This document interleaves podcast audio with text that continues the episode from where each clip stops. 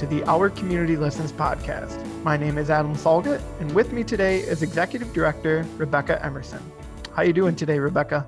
Good morning, Adam. It's a great day in St. Louis, and I'm thrilled to be with you. So, Rebecca, you recently wrote a blog titled Listening is Close to Loving. Mm-hmm. If you don't mind, I'd like you to read the opening paragraph. Sure, I'm happy to.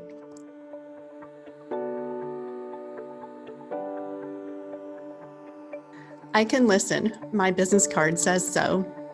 There comes a fair amount of pressure leading a listening organization. Sure, there are normal workplace deadlines and to do lists, but that kind of pressure is normal, routine, and to be expected for someone in the modern workplace. No, the pressure I'm describing comes from raising two independent young adults who know mom's passion, her heart, and what it says on her business card and then who remind her of the words on her business card in the moments when she interrupts, has a sarcastic comment, or falls short of living as an example of empathetic listening and truly human leadership. My greatest audience lives in my home. With a son nearly through his freshman year of college, I'm learning to listen in a whole new way.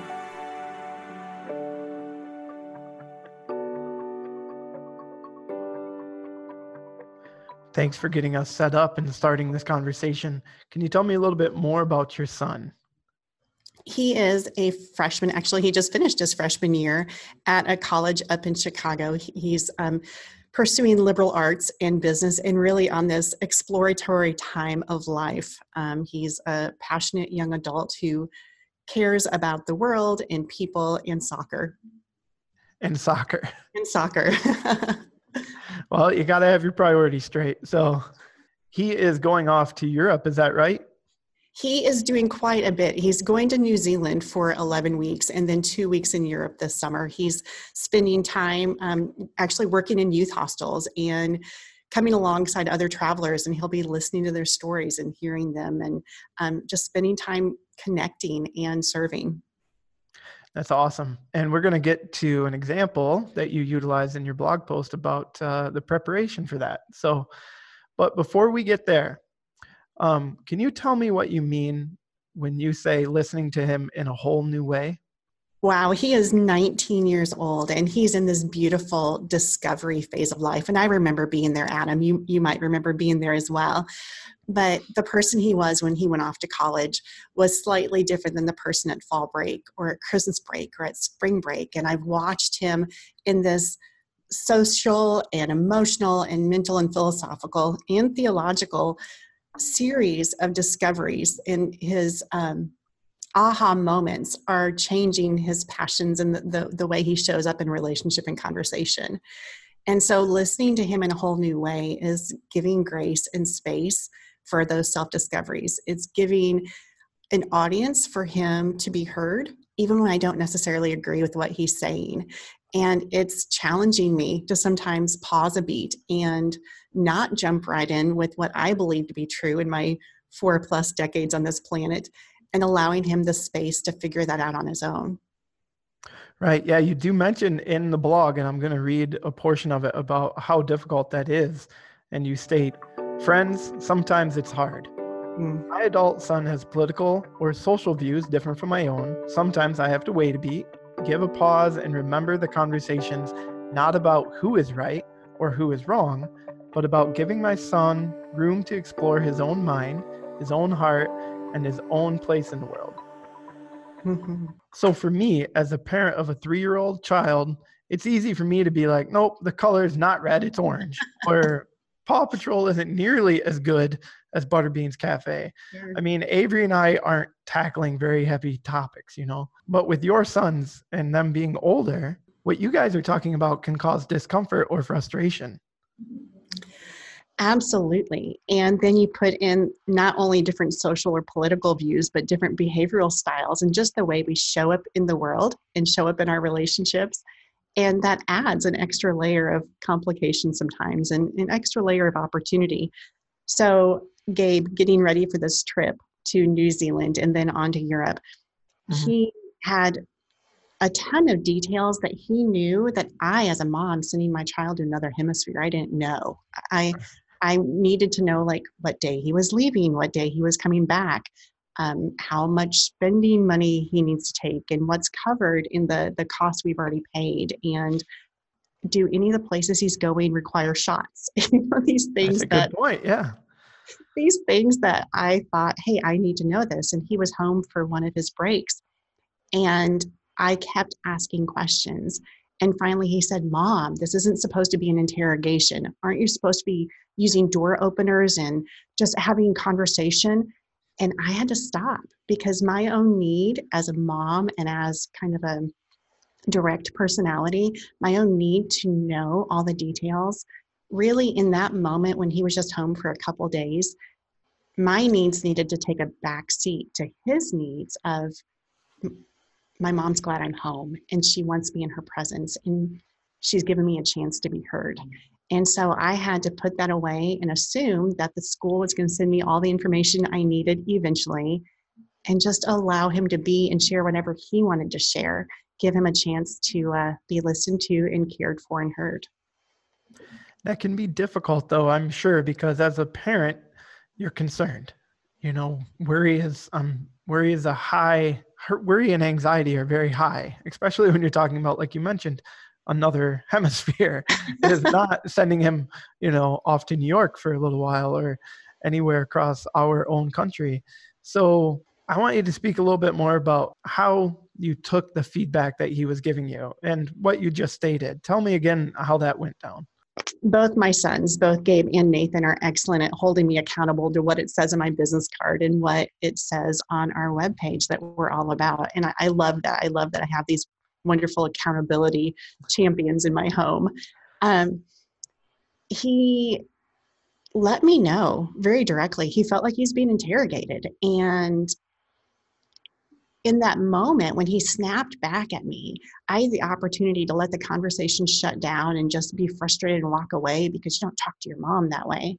Right. Or um, I had the opportunity to really look around the comment that he made and the tone he was using and think, oh, this young man is in this brilliant time of life. And I can see into his need that he just wants a home and a place where he can be present and a moment where he's away from college and he gets to be nurtured and settled and present. And having that opportunity to see into his need as a human as opposed to my need as um, a detail planner, organizer, um, it, it gave the opportunity to filter his words and hear, Mom, I just want relationship with you right now.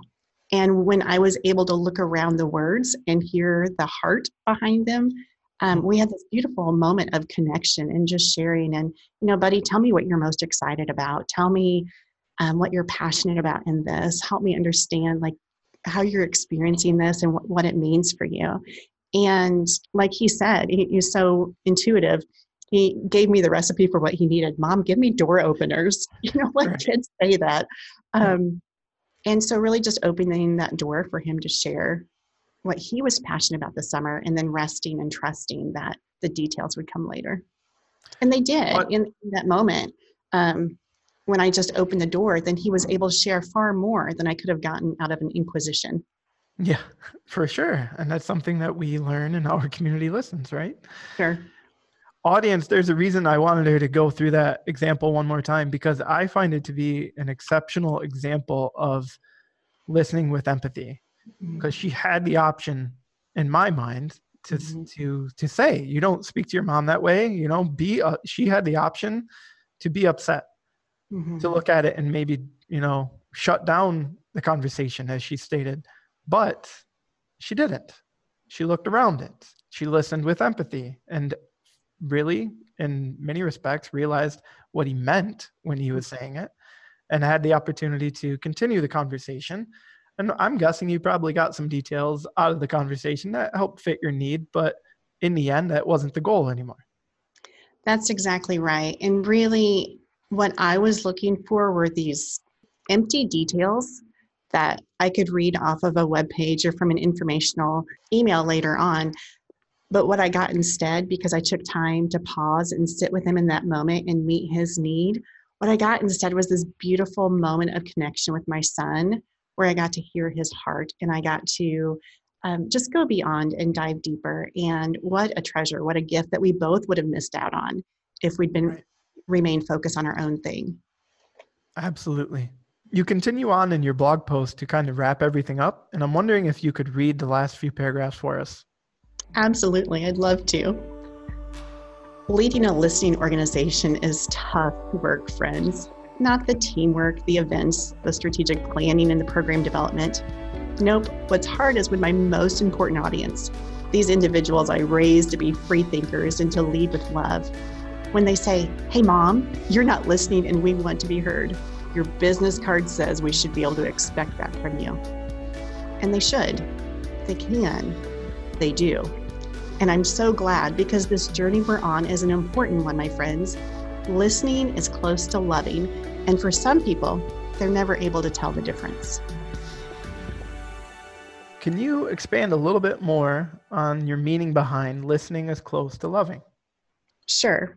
Brene Brown talks about how actual connection and those deep moments in the heart come with risk and vulnerability. And listening is right in that mix, Adam. When we're willing to listen to another person, when we're able to put our own thoughts aside and really just be present with them in their moment, then we connect with them in a way that we wouldn't if we came into a conversation with our own agenda or our own to do list or our own deliverables. And so, sitting with someone being willing to give them space to think, space to be heard, space to be known, allows us the opportunity to commune and connect on a deeper level. And it's a reciprocal thing. So it's something that grows and generates energy of its own. Listening is close to loving because as we listen to someone, we connect not just with the words they're saying, but we have the opportunity to look empathetically into their message and hear their heart. And when someone feels heard and they feel known, that's where real human connection begins. Thank you so much for that explanation. Uh, I agree with everything you said. When you have the opportunity to listen to one another, you have the opportunity to share and the opportunity to really connect. Mm-hmm. If people are interested in reading the full this full blog post, where can they find it? They can find it on the front page of ourcommunitylistens.org. Scroll to the bottom, and there are all of our blog posts along with news about what our organization is up to um, each week. What other uh, blog topics do you have in mind coming up? Oh my goodness. Um, I have, thank you for asking that, holding me accountable there, Adam. I have many blog posts about three fourths of the way done, and I need to finish them.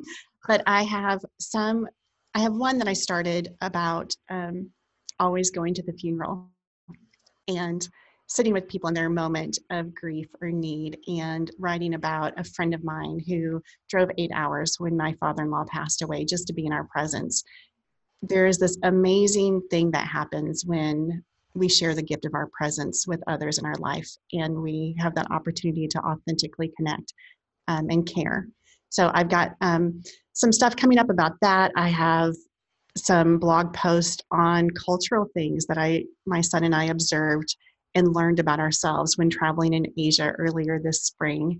And there's always amazing things going on with our alumni base and with our facilitators throughout our community listens. So be watching for some things from and about them as well. Well, it sounds very exciting. I look forward to reading more of your blog posts and also blog posts from our other alumni. If there are any topics that you would be interested in us touching on for a blog or a podcast or even just questions you have, uh, don't be afraid to let us know what they are. You can reach out on our Facebook page or contact any one of us through the contact page on ourcommunitylistens.org. Anything else you want to add, Rebecca? Adam, thank you so much for having me. It is always so fun to be in this moment and on the podcast with you. It is great to get to connect with all of your listeners, and um, thanks for listening. Oh, well, you're very welcome. And thank you to the listeners for listening. We appreciate you. And don't forget, alumni, you are the message.